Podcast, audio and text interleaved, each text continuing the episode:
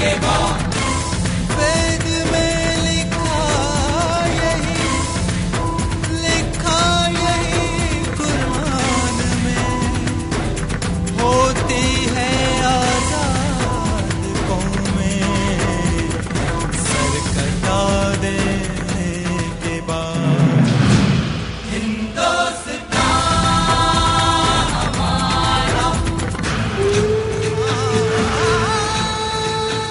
हिंदुस्तान हमारा, स्वाधीनता संघर्ष की महागाथा। आज़ादी के रणबांकुरों की क्रांति कथा के जाने पहचाने और अनजाने पन्ने, अनुसूचित जाति और जनजाति सहित सभी अमर बलिदानियों की प्रेरक कथाएँ।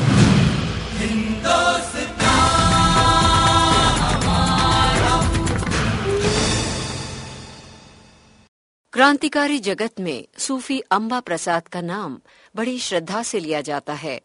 ईरान के लोग उन्हें आका सूफी के नाम से याद करते हैं। ईरान की संस्कृति पर सूफी जी का काफ़ी प्रभाव है और वहाँ उनकी समाधि भी बनी हुई है। देशभक्त सूफी अम्बा प्रसाद भारत माता सोसाइटी के संस्थापक थे और उन्होंने पंजाब में किसान विद्रोह का नेतृत्व किया था। उन्होंने छह सालों की जेल भी काटी थी। विदेशों में भारतीय पक्ष का समर्थन प्राप्त करने के लिए सूफी अम्बा प्रसाद 1909 में कराची से जहाज़ द्वारा ईरान चले गए थे। उनके साथ प्रसिद्ध क्रांतिकारी सरदार अजीत सिंह भी थे। एक बार जब अंग्रेज़ों ने ईरान में उन पर घेरा डाला तो दाहिना हाथ न होने पर भी सूफी जी ने बाएँ हाथ से पिस्तौल चलाकर अंग्रेज़ों का डटकर मुकाबला किया। अंत में गोलियाँ चुक जाने के कारण वे पकड़े गए। और अगले दिन उन्हें गोली से उड़ा देने का निश्चय किया गया। सूफी जी कोठरी में बंद थे। 21 फरवरी 1915 को उन्हें मौत की सजा दी जानी थी। उन्हें निकालने के लिए जब कोठरी का दरवाज़ा खोला गया तो सूफी जी समाधि की अवस्था में पाए गए। प्राणायाम के द्वारा वे अपने प्राण विसर्जित कर चुके थे। सिर्फ़ भारतीय ही नहीं, ईरान के लोग भी सूफी जी का नाम सुनते ही श्रद्धा से नतमस्तक हो जाते हैं।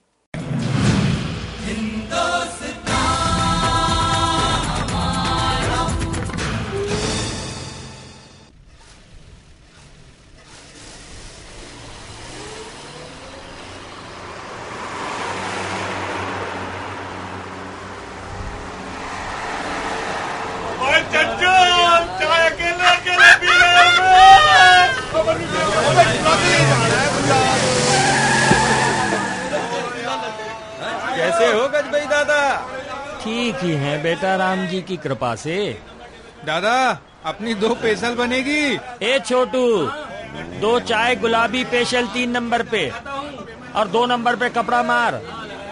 और देख एक नंबर पे बाबू क्या कह रहे हैं। अरे रात डिस्को में तू क्या कर रहा था? अबे तेरा सवाल ही गलत है। तुझे मालूम होना चाहिए आखिर डिस्को में लोग किस लिए जाते हैं। मुझे सब मालूम है पर तुझे ये मालूम है कि नहीं? कि हमारे पास तेरी हर एक्टिविटी की खबर रहती है बच्चों। अच्छा तो हमारी जासूसी की जा रही है हैं? पर बंदे को क्या डर? अबे जो करते हैं खुलेआम करते हैं। तेरी तरह छिपकर नहीं समझा? अच्छा तो फिर घर पर झूठी कहानी बनाकर कौन सुनाता है? और कौन अपने सपोर्ट के लिए वकालत की रिक्वेस्ट करता है? अबे वो तो इसलिए कि अपने घर में तेरी इमेज सही बनी रहे समझा? वाह क्या बात है। तुझे मेरी इमेज की चिंता कब से होने लगी? और इससे इमेज किसकी बन रही है? मेरी या तेरी? हमें भी तो बताओ ये इमेज का फंडा क्या है। आजा आजा तू भी आजा बैठ। ये फंडा राज की बात है समझा? दादा अरे दो की तीन कर देना। यह कैसा राज यार? राज राज होता है। कह दिया तो राज कहाँ रहेगा है? और अगर नहीं कहा तो जिगर की आग बीड़ी जलाने लायक हो जाएगी। सच कहा है ये इश्क कमीना मुश्किल कर दे जीना। लो बाबूजी ये आपकी चाय। अबे ये क्या इश्क मोहब्बत की बात लेकर बैठ गया। आज किसे इतना पेशेंस है और किसके पास इतना टाइम है कि इश्क की सवारी कर सके?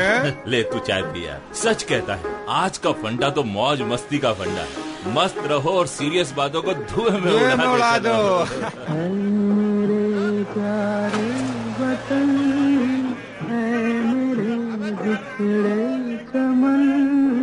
तुझसे दिल अरे गजबाई दादा ये कौन सा स्टेशन लगा दिया है? अरे वो लगाओ ना एफएम चैनल जिसमें जानदार फड़कते हुए गाने आते हैं। हाँ दादा वो लगाओ ना। क्या जमाना आ गया है। अरे देशभक्ति के गाने तुम्हें बुरे लग रहे हैं? बेटा तुम्हें पता है देश आज़ादी की लड़ाई की डेढ़ सौवीं सालगिरह मना रहा है। अब आप भी दादा डेढ़ सौ साल पुरानी बात लेकर बैठ गए हो। उस जमाना कहाँ से कहाँ पहुँच गया है? और वो भी आज के जमाने में। हाँ। यही तो हम कह रहे हैं। जमाना कहाँ से कहाँ पहुँच गया। इतनी देर से हम तुम्हारी बातों को सुन रहे हैं और सोच रहे हैं। आज के इन युवकों को क्या हो गया है? एक समय वो भी था जब देश का हर युवक देश की आज़ादी के खातिर अपना सब कुछ न्यौछावर करने को उतावला रहता था। अब दादा, ये आप किस जमाने की बात कर रहे हो। आज उन बातों का मतलब ही क्या है? देशभक्ति के जज्बे की तो हर जमाने में ज़रूरत रहती है बेटा। अभी तुम लोग जासूसी की बात कर रहे थे ना? हाँ। अच्छा तो हमें बताओ तुमने कभी सूफी संत अम्बा प्रसाद का नाम सुना है? अम्बा प्रसाद तूने सुना है? नहीं मैंने भी नहीं सुना। हमने तो नाम नहीं सुना। अब क्या हमारी उम्र साधु संतों की जानकारी रखने की है? कोई साधु था क्या? नहीं बेटा न साधु न संत। एक जासूस था। जासूस? अरे वाह! जासूसी कहानियाँ पढ़ने का तो मुझे बहुत शौक है बहुत अच्छी लगती है। सुनाओ ना दादा। तो सुनो बेटा सूफी अम्बा प्रसाद के नाम से बहुत कम लोग परिचित हैं। ये उस क्रांतिकारी का नाम है जिसकी जासूसी ने तत्कालीन भोपाल रियासत में मौजूद अंग्रेज़ रेजिडेंट का पत्ता साफ़ कर दिया था। बात सन 1890 ईस्वी की है। रियासतों और राजवाड़ों का जमाना और भोपाल रियासत में नवाब का राज था।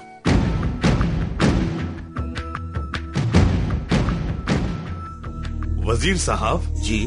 मुझे समझ में नहीं आता आखिर फिरंगी सरकार ने यहाँ ये रेजिडेंट क्यों रख छोड़ा है? हुजूर आला अपनी भोपाल रियासत में ही नहीं बल्कि सभी रियासतों में कंपनी सरकार ने रेजिडेंट तैनात किए हैं। अच्छा। दरअसल उनका मकसद तो रियासतों में चल रहे हालातों पर नज़र रखना है। हालातों पे नज़र रखना। जी। या फिर रियासतों के सियासती कामों में दखल देना। आप बिल्कुल सही फरमाते हैं। दरअसल हुजूर ये कंपनी सरकार की हड़प नीति का एक हिस्सा ही है। उनका असली मकसद तो रियासतों में ऐसे हालात पैदा कराने से है ताकि कंपनी सरकार से रियासतों को अंग्रेज़ी राज में मिलाने की सिफारिश की जा सके। पर शायद इस रेजिडेंट को ये मालूम नहीं कि उनकी हरकतें हमारी नज़रों से नहीं बच सकी हैं। बिल्कुल सही फरमाते हैं हुजूर। इसीलिए तो हमने उन्हें आज दरबार में तलब किया है। बहुत अच्छा किया है हुजूर आपने। हुजूर का इकबाल बुलंद हो। रेजिडेंट साहब ने हुजूर की खिदमत में हाजिरी दी है। बुलाओ उन्हें। हुजूर के फरमान की तामील होगी। नवाब साहब की खिदमत में रेजिडेंट का आदाब तशरीफ़ रखें जनाब। ओ शुक्रिया। हिज हाइनेस ने हमें याद किया? हाँ रेजिडेंट साहब। शायद हालात ही ऐसे बन गए हैं कि हम आपको आगाह कर दें कि आप सिर्फ़ उसी काम से मतलब रखें जिसके लिए आपको यहाँ तैनात किया गया है। लगता है हिज हाइनेस को कोई गलत फहमी हुआ है। मैं तो वही करता जिसके वास्ते यहाँ अपॉइंटेड हूँ। पर जनाब ये काम यहाँ के एडमिनिस्ट्रेशन में दखल देना तो नहीं है। सर्टनली नॉट बिल्कुल नहीं। तो मैं उम्मीद करता हूँ जनाब इस बात का खास ख्याल रखेंगे। सर्टनली ज़रूर ज़रूर। अब हम जाने को सकता जी हाँ। ओके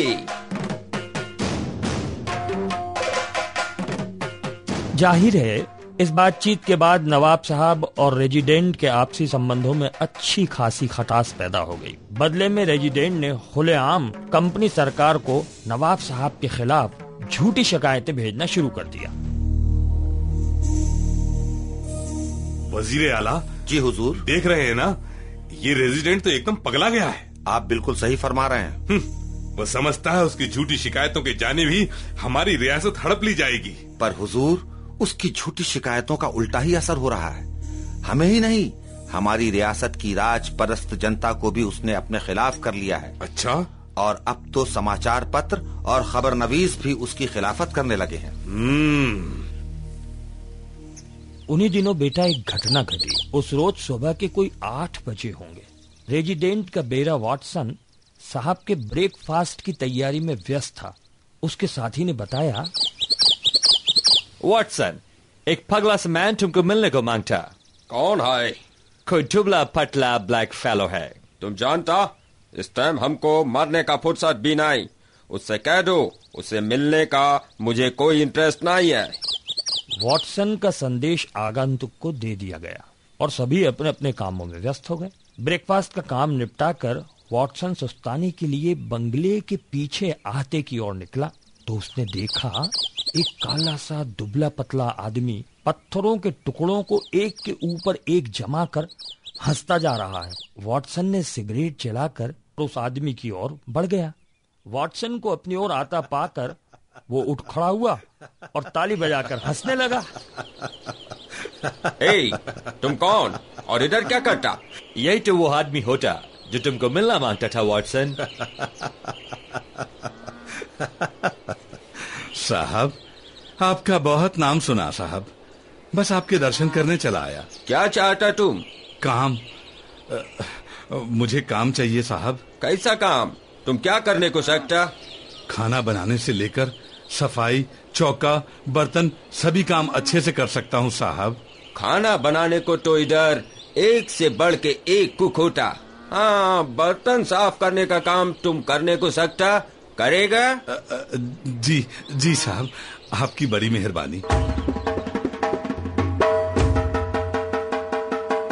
और वो आदमी भी खुशी से ताली बजाकर हँसते हुए बार बार झुककर वॉटसन का अभिवादन करने लगा। शुक्रिया हुजूर शुक्रिया शुक्रिया। ओके। okay. वॉटसन अपने साथी से बोला आदमी इंटरेस्टिंग है। इससे काम में मदद के साथ अपन लोगों का एंटरटेनमेंट भी होगा। रख लेते हैं। क्या बोलता तुम? तुम ठीक सोचता वॉटसन रख लो। देखो मैन क्या नाम तुम्हारा? प्रसाद हुजूर।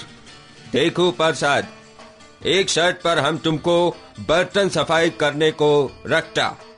शर्त? कौन सी शर्त? शर्त ये कि तुमको काम के बदले केवल खाना मिलेगा। कोई पे तनख्वाह नहीं मेरी ज़रूरत खाने की ही है। मुझे आपकी शर्त मंजूर है। मंजूर है साहब मंजूर है।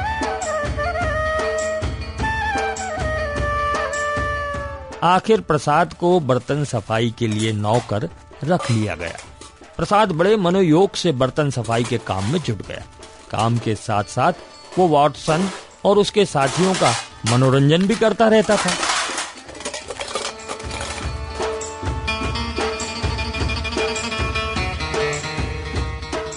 अरे प्रसाद। तुम बर्तन साफ़ करके आता कि मिट्टी से नहा के आता? साहब ये मिट्टी थोड़ी ही है ये तो चंदन है। इस धरती का वंदन इसकी माटी चंदन। ओह ग्रेट ग्रेट देखो देखो प्रसाद सारे कपड़े मिट्टी से खराब करके किस तरह खुश होता और गाता भी है। इधर रेजिडेंट की कोठी के अंदर, जहाँ प्रसाद खुशनुमा माहौल बनाए हुए था, उधर पूरी भोपाल रियासत में और कंपनी सरकार में रेजिडेंट के खिलाफ माहौल गर्माता जा रहा था। अमृत बाज़ार पत्रिका में रेजिडेंट के खिलाफ धड़ाधड़ लेख छप रहे थे। उसके सभी षड्यंत्रों का भंडाफोड़ एक के बाद एक हो रहा था। रेजिडेंट बोखलाहट में पुलिस अधिकारियों पर बरस पड़ा। कितना शर्म का बात है। इंटेलिजेंस का क्लियर रिपोर्ट होता पत्रिका को हमारे खिलाफ इंफॉर्मेशन भोपाल शहर से ही बेची जा रही है। इसके बावजूद तुम्हारा सारा फोर्स उस रिपोर्टर को पकड़ नहीं पाता है। अनाउंसमेंट कराओ। जो भी उस रिपोर्टर को पकड़ाएगा उसे भारी इनाम दिया जाएगा। Yes sir go and seize that bastard is arrested.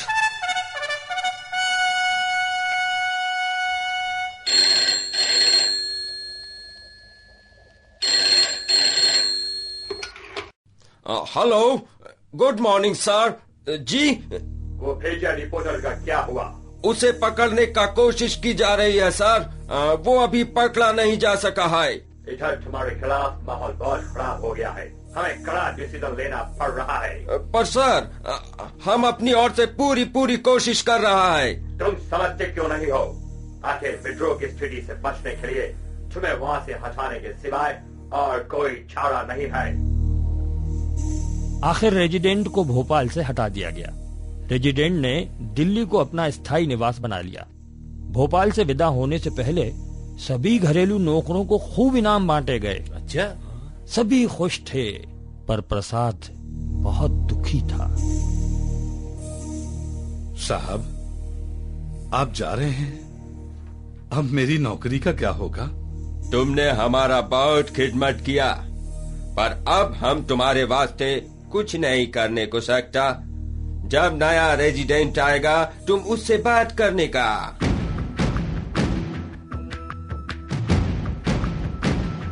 दिन निकलने लगे।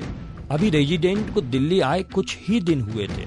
एक दिन सुबह उसने देखा, एक दुबला पतला, काला सा सूटेड बूटेड आदमी धारा प्रवाह अंग्रेज़ी में घर के नौकरों से उसके बारे में पूछ रहा है। जिज्ञासा में वो बाहर आया तो आश्चर्य से उसकी आँखें फटी रह गई।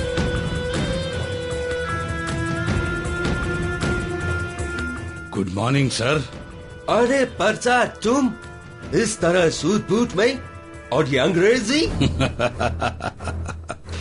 आपको हैरान होना स्वाभाविक है। मुझे आप एक नए रूप में जो देख रहे हैं। ओ, तो मैं इस रूप में देख के खुशी हुआ। इधर कैसे आया?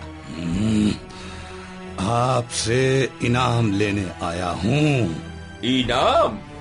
वो तो हम भोपाल से चलते टाइम तुमको दे दिया था। वो तो आपके यहाँ बर्तन साफ़ करने का इनाम था। मैं तो उस जासूस को पकड़वाने का इनाम लेने आया हूँ जिसने तुम्हारे सारे भेद अमृत बाज़ार पत्रिका को देकर तुम्हारा भोपाल में रहना मुश्किल कर दिया था। वॉट वो अभी पकड़ा नहीं गया? क्या तुम जानता उसको? हाँ। क्या तुम पकड़ा सकता उस भेदिए को? अरे मूर्ख वो भेदिया तेरे सामने खड़ा है। ओह नो क्या?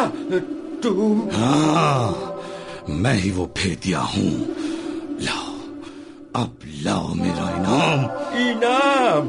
हाँ हाँ। तुम पर तुम इस तरह पर निगाह से हमको क्यों देखता?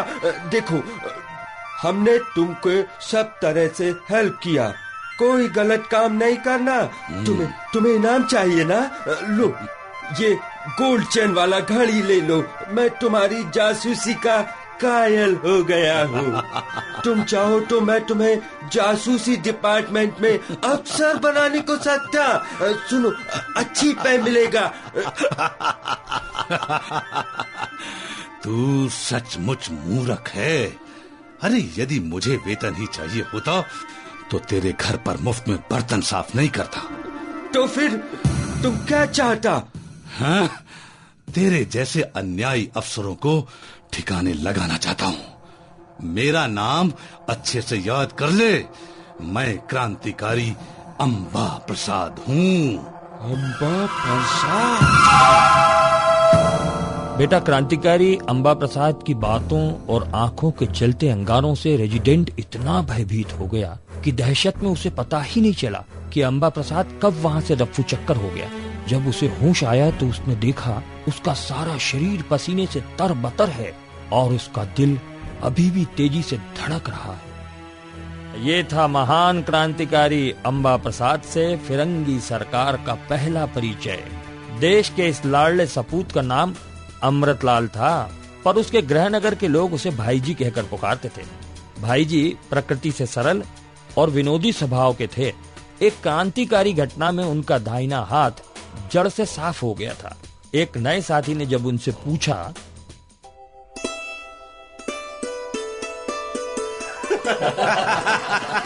भाई जी का हाथ तो देखो। भाई जी आपका ये हाथ कैसे कट गया? हाथ कैसे कट गया?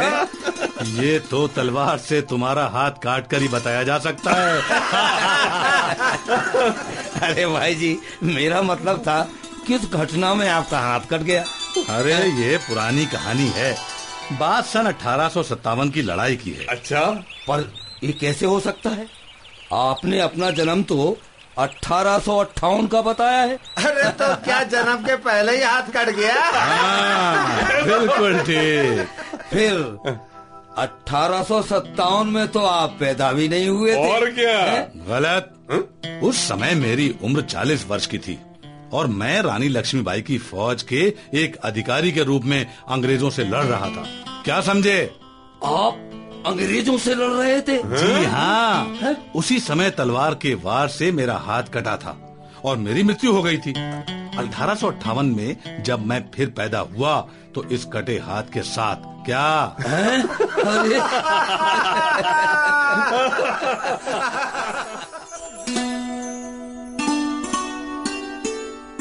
दिन निकलते गए। अंबा प्रसाद की क्रांतिकारी घटनाएँ अधिक तेज होती चली गईं। भ्रष्ट और जालिम अधिकारियों की काली करतूतों का भंडा फोड़ उनकी सरेआम हत्याएँ और सरकारी खजानों की लूटपाट आदि की सभी घटनाओं से अंबा प्रसाद का नाम जुड़ता चला गया। आखिर कंपनी सरकार परेशान हो उठी।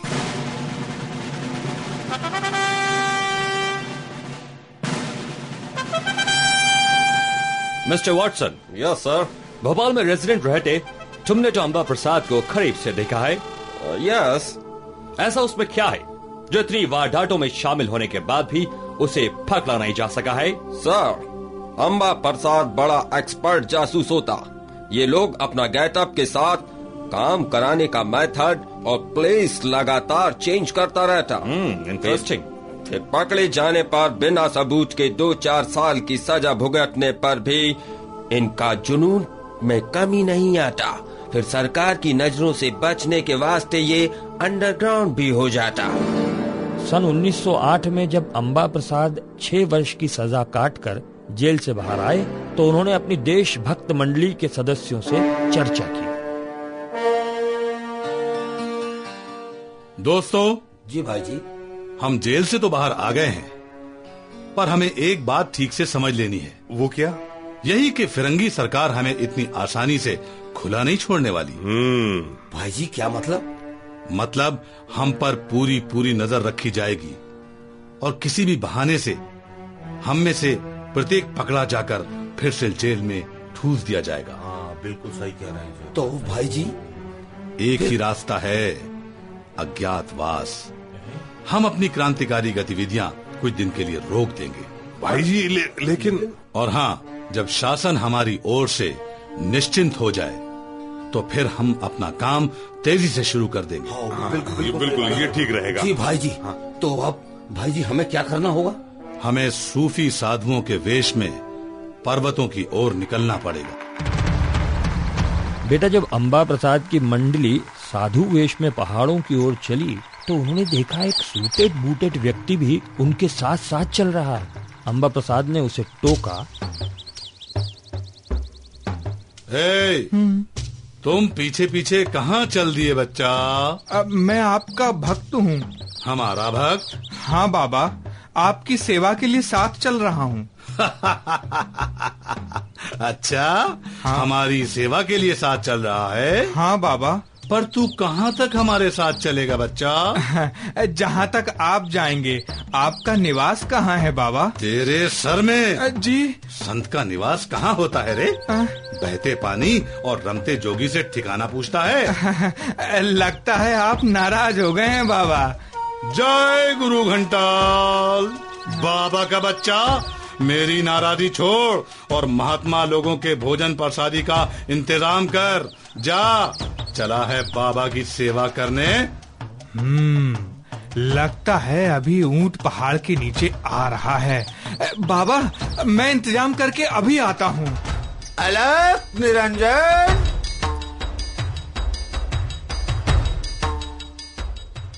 भक्त दौड़कर कई तरह के व्यंजन ले आया। अच्छा। सभी ने भरपेट प्रसादी खाई।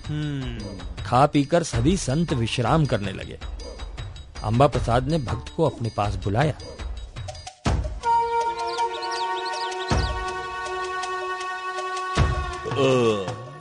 ए। हम्म? इधर आ। जी। हम्म। अब बता तेरा इरादा क्या है? साधु संतों की जितनी सेवा हो जाए अच्छा है। मतलब तू हमारा पीछा नहीं छोड़ेगा। बाबा मैं तो आपकी सेवा करना चाहता हूँ। हम्म, तू अपने को बहुत चालाक समझता है। जी? चला है जासूसी करने। क्षमा करें ये सब तो पेट की खातिर है। चला मेरे पैर छोड़। बाबा। जानता है ना इसे क्या कहते हैं? बाबा क्षमा करें मुझे मारे नहीं। बाबा नहीं तेरा इरादा इस पहाड़ पर समाधि लेने का नहीं है। नहीं। और यदि तू बाल बच्चों की परवरिश करना चाहता है तो तू ये जासूसी छोड़कर भाग जा। जी बाबा। चला जा यहाँ से। और जाके अपने आका अंग्रेज़ से कह दे। हाँ। सूफी पहाड़ पर गदर करने जा रहे हैं। चल जल्दी से भाग नहीं तो तेरा बाबा! इसके बाद वो जासूस वहाँ से ऐसा भागा कि वर्षों तक उसका पता ही नहीं चला। सन 1909 में अंबा प्रसाद विदेशों में भारतीय पक्ष का समर्थन बटोरने की गरज से सूफी संत के वेश में ही ईरान जा पहुँचे। साथ में क्रांतिकारी भगत सिंह के चाचा सरदार अजीत सिंह भी थे। ईरान में आका सूफी के रूप में उन्होंने अतिशय श्रद्धा बटोरी। उन्होंने ईरान की संस्कृति को भी गहरे प्रभावित किया। यहीं से उनके नाम के साथ सूफी जुड़ गया। वे सूफी अंबा प्रसाद कहलाने लगे। सन 1915 में ईरान में शिराज के घर में फंसने के बाद वे नहीं बच पाए। एक हाथ से ही पिस्तौल चलाकर सूफी जी ने डटकर मुकाबला किया, पर गोलियाँ समाप्त होने पर वो पकड़े गए। उन्हें एक कोठरी में बंद कर दिया गया। दूसरे दिन उन्हें सार्वजनिक रूप से गोलियों से भून देने का निर्णय हुआ। पर दूसरी सुबह जब कोठरी का दरवाज़ा खोला गया तो सबने उन्हें समाधि की अवस्था में पाया। उनके प्राण पखेरु मिट्टी के पिंजरे को छोड़कर कब के उड़ चुके थे। ईरान में ही उनकी समाधि है, जहाँ आज भी लोग श्रद्धा से शीश झुकाते हैं।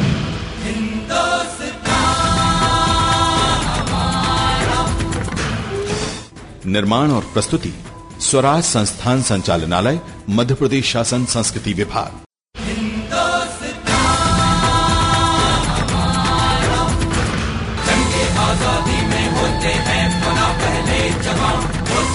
आज़ाद फिर देने के बाद